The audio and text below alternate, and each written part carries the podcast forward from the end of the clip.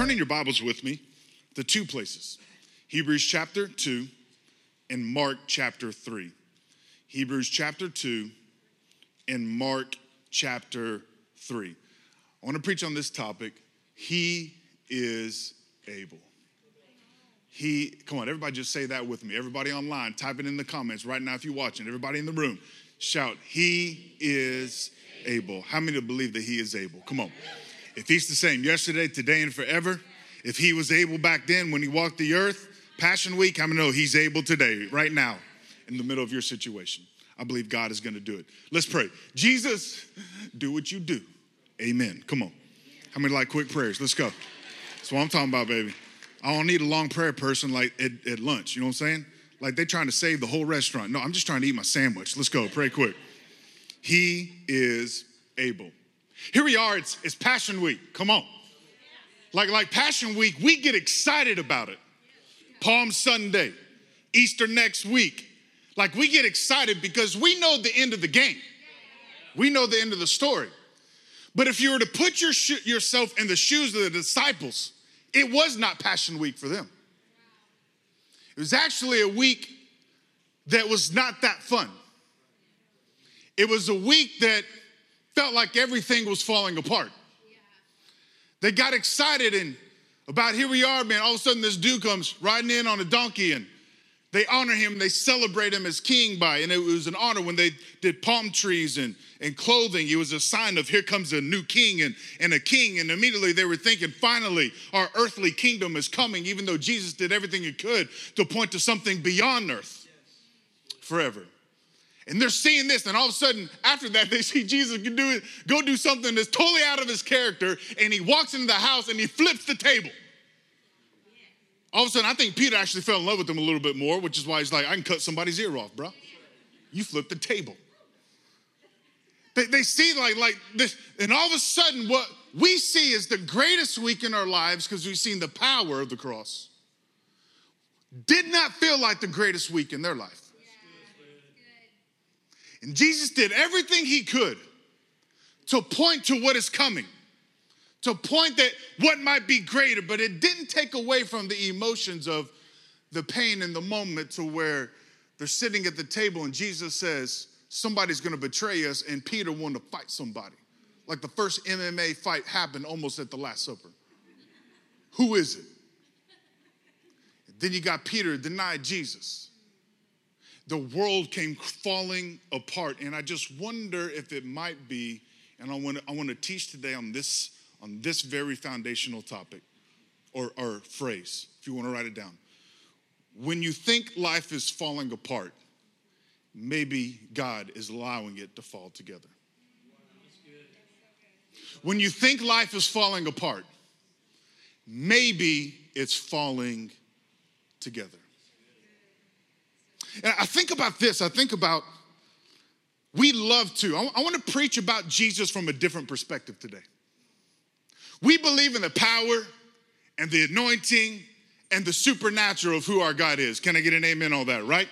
We felt a lot of that. We believe that. We heard our pastor, your pastor, share the very purpose and passion. By the way, I'm thankful that you got amazing pastors to say, even though we got a schedule if the Holy Spirit and the Holy Ghost, come on, you grew up in the Holy Ghost, let's go. Schedule, if interrupts that to meet somebody's need, man, we can scratch the schedule. We're going to say yes to the need in the room. I'm thankful for that. And we believe in, in the power and the spiritual and the, the anointing the strength of who Jesus is. But there is a side of Jesus that relates to you and me that's not taught about a lot, and that's the human nature of what Jesus walked with. It's what connects us more than anything. In three years, Jesus did everything he could to connect relationally from a human perspective with his disciples to get them to believe that Sooner or later, it's going to feel like life is falling apart. But if you trust me, it's falling together. And I, I just, I want to preach from that topic where, like, because I believe when we understand the human nature of what Jesus walked through, it will connect us to the relational power of the relationship with who he is.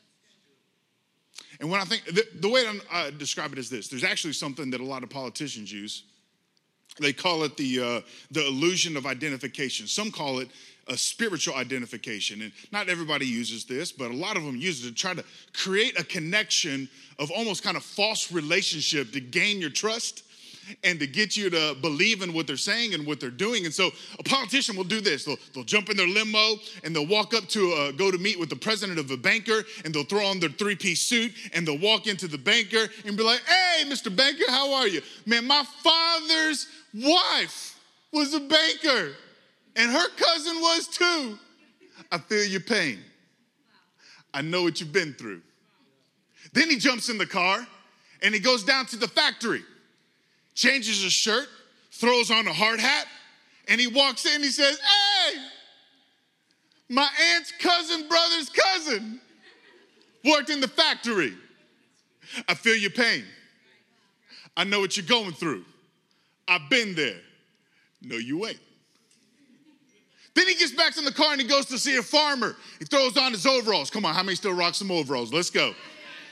He throws on his overalls and changes into a pickup truck and walks into the farmer and says, Hey, my cousin's cousin's aunt's brother's cousin, somewhere down the line, was a farmer.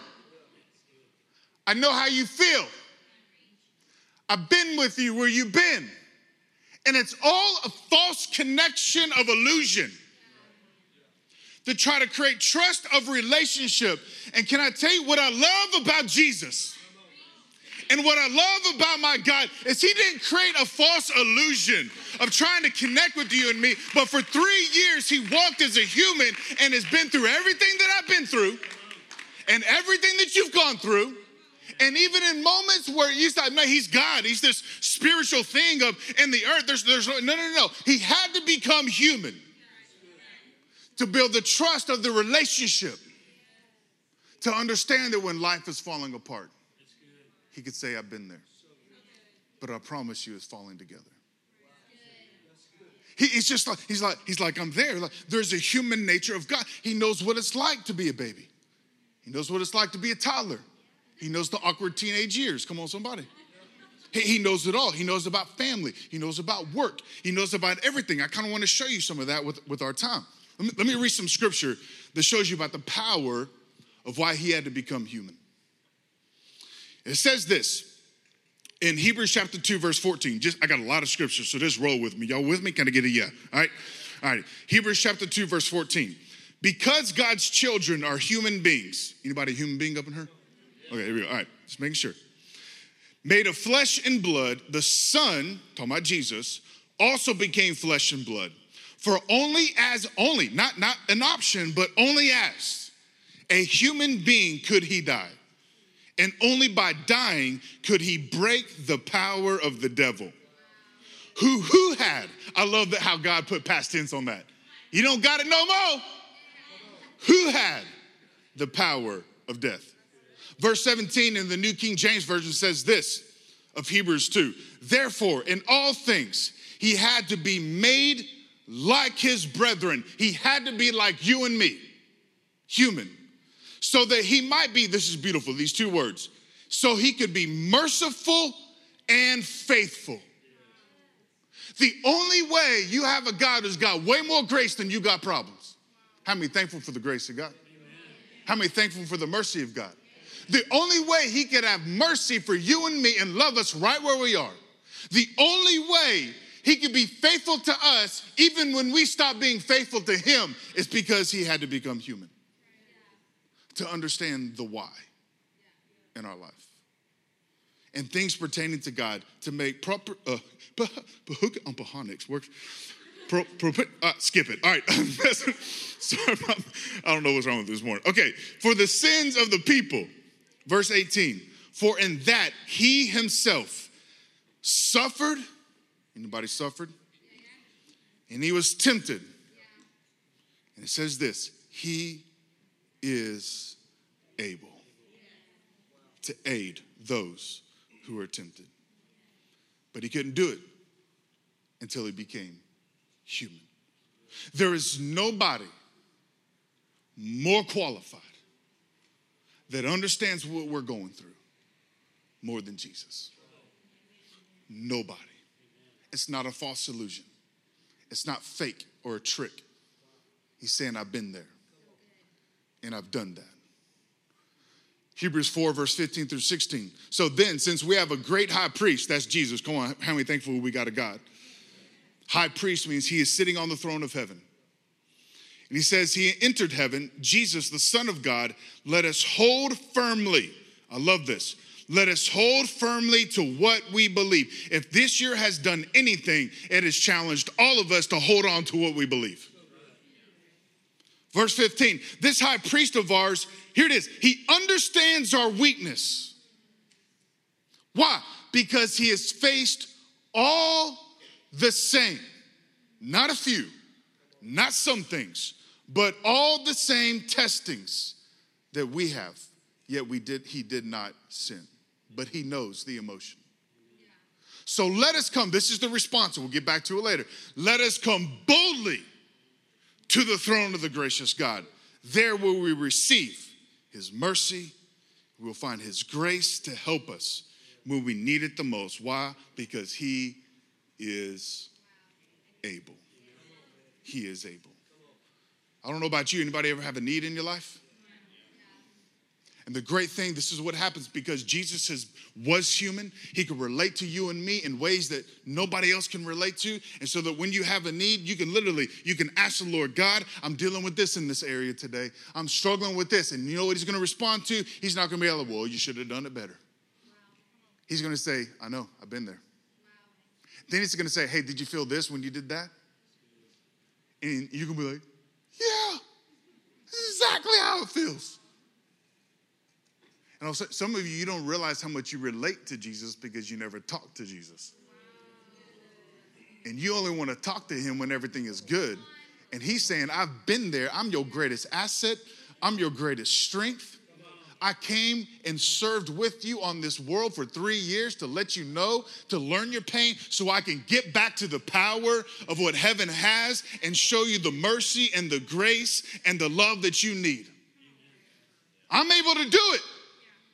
You just got to say yes to it. You got to say yes to it. Jesus, like, he understands. Can, can I just share with you real quickly just, just some things about how he understands from the human nature? He understands relationships, he gets it. He understands family. Mark 6, verse 3 says this How many know family can be complicated? Let's go. How many got some crazy fam? Yeah, some of y'all afraid to admit it because they said right next to me. Okay, there we go.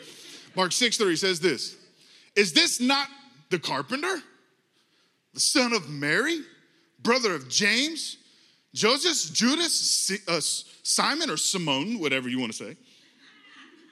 Like, like, like, like, think about, by the way, it said son of Mary. I want you to remember that because I'm going to come back to that later. But notice it was, it was a big family.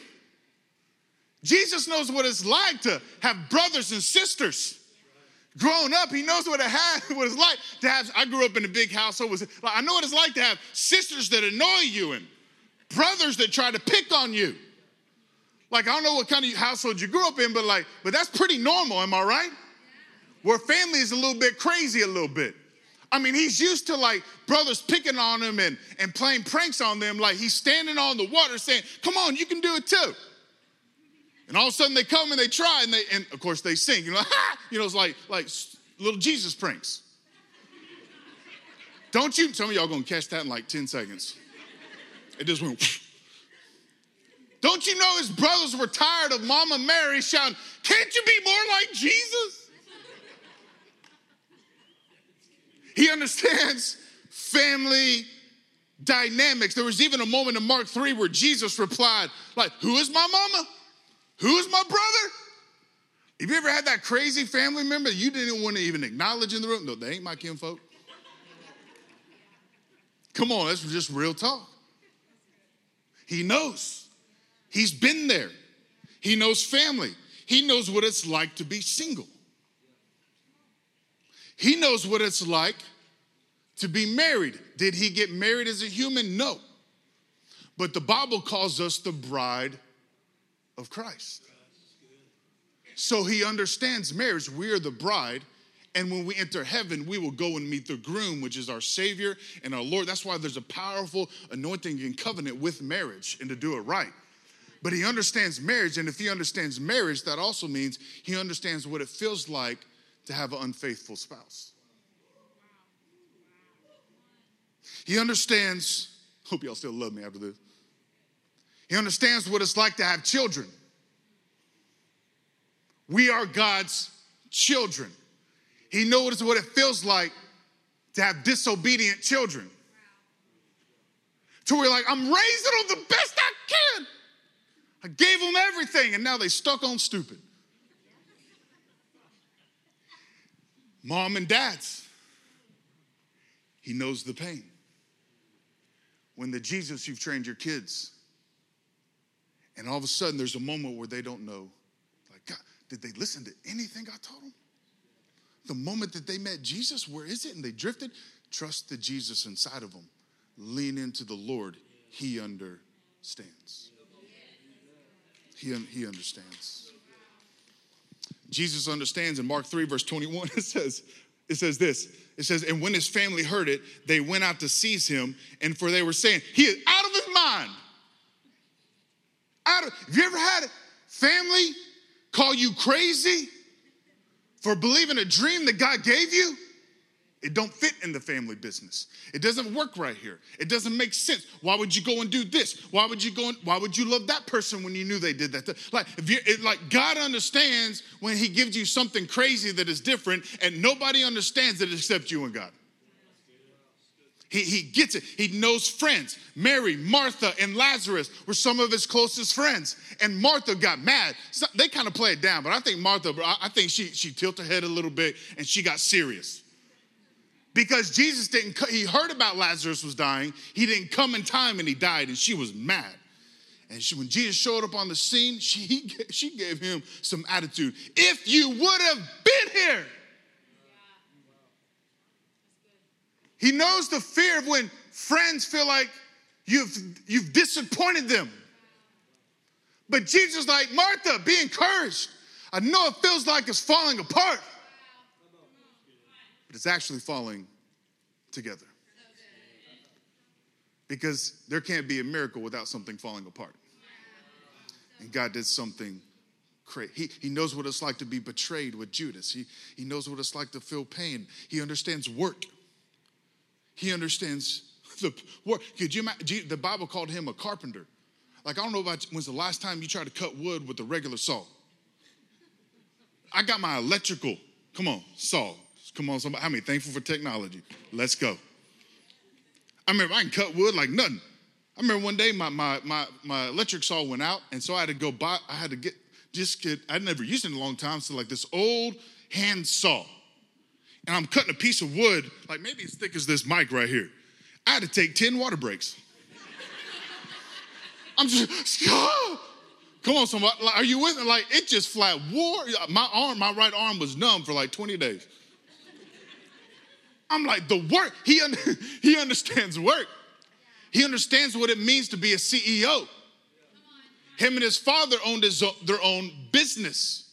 They understand the pressure of the, the finances and the providing. And, and actually, if, uh, a theologian pointed out to me, and I thought it was a, a great point. I know the Bible calls him a carpenter, but if you've ever get a chance to go to Nazareth, which we've had, had the honor to go there, there's no trees.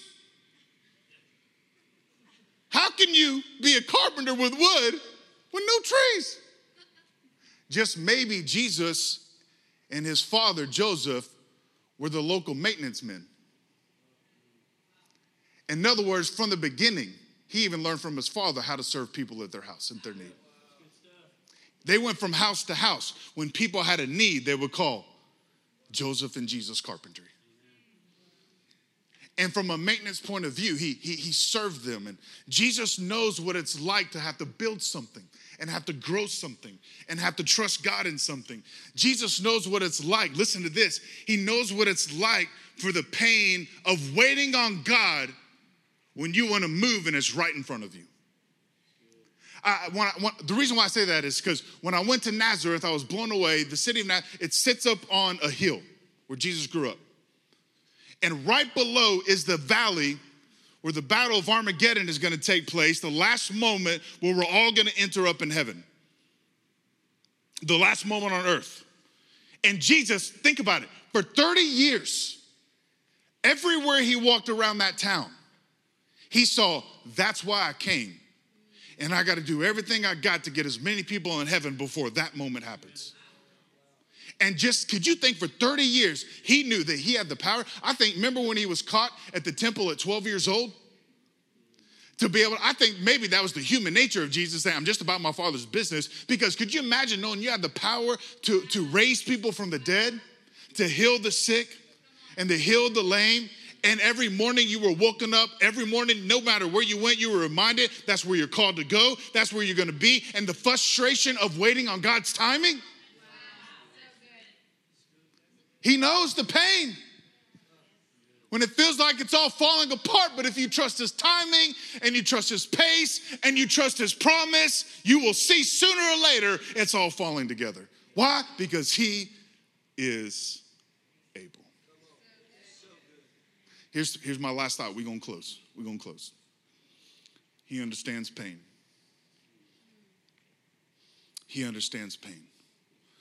Isaiah 53, verse 3 says this He was despised and he was rejected. He understands emotional pain. This year, more than ever, we have felt and seen the emotional pain and the mental stress more than ever. Suicide rate is skyrocketed more than any other year in the history of our world. Jesus understands emotional pain. Verse 5, it says, And he was wounded for our transgressions, and he was bruised for our iniquities. He understands physical pain. The emotion of he was despised and he was rejected, and the fact that he was the maintenance man means he came from pretty much the inner city and lower class income. He necessarily didn't have the wealth and the resources that everybody else had was kind of the perspective. Then also, when he went to the cross, they put a sign up mocking him. He understands the pain of racial profiling. More than anything this year, there's been so much of that, and it's been history after history, years of the same thing. But Jesus is saying the pain of what's been exposed more than ever this last year, I've been there. I've been there with you. I, I know what it's like to be mocked and ridiculed. I know what it's like to give everything you got to love somebody and they turn on you and you never thought they would turn on you. I know the emotion and the pain. I know what it's like to be wounded and bruised. Maybe you experience physical abuse or just verbal abuse or just unhealthy culture. Maybe you experience church hurt and you're giving this thing another shot, or I don't know. God is saying, I've, I've been there. I was beaten 39 times. They stabbed me in the side. Had a crown of thorn three inches thick drilled through my skull. I know pain. I know pain. I even know the pain to where I told you we come back to it in Mark 3, where it says, This is the son of Mary but in John, it references in the same scripture, in the same story, as the son of Joseph. Here's what you got to understand is that the book of John recorded the first two years of Jesus' ministry. Matthew, Mark, and Luke recorded the last year of Jesus' ministry. Many believe that Joseph was still with Jesus, but many believe that in the last year, the highlight year of his life, he lost his father. Because Joseph wasn't at the scene. The biggest moment of his life when he needed his dad the most wasn't there. Could you imagine the pain if, you ha- if you've lost a loved one? Jesus understands. Don't you know everything inside of him wanted to use the power? He's raised hundreds from the dead. But he chose not to raise his father from the dead simply for one reason to connect with you, to say, I've been there. And for Jesus, he's crying out, it feels like his life is falling apart. And even he has a moment, God, if you can take this from me, take it. But he says, trust me, it's falling together.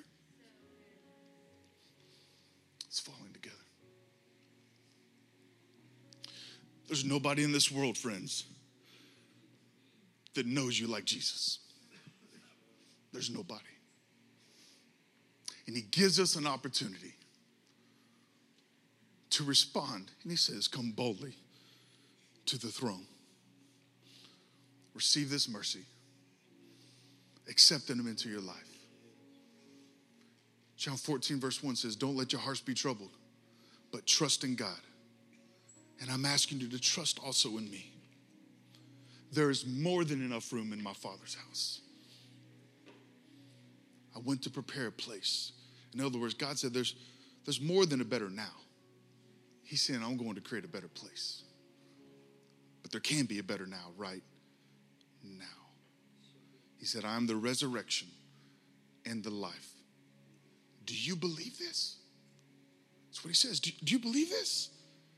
In other words, the threat of death should not sting us because we got the hope of heaven. And Jesus, every every move he made was to remind you to let you know that he's with you and he's there. Even to the moment when he was raised from the dead and he left the cloth in the tomb. And if you go back and you read, it says in John's 20, verse 7, it says, while the cloth that had covered Jesus, it was folded up and laying down. Folded. When you get off of a restaurant, what do you do? Do you fold your blanket? No, you throw it down. Why? Because you're finished. But there was a tradition between a master and a servant that would take place that if he threw the cloth down, it lets him know that he's finished.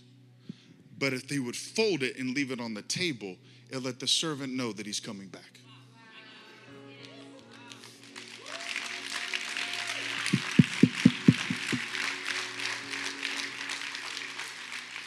And here's what I love about that story is that Jesus left it where he was.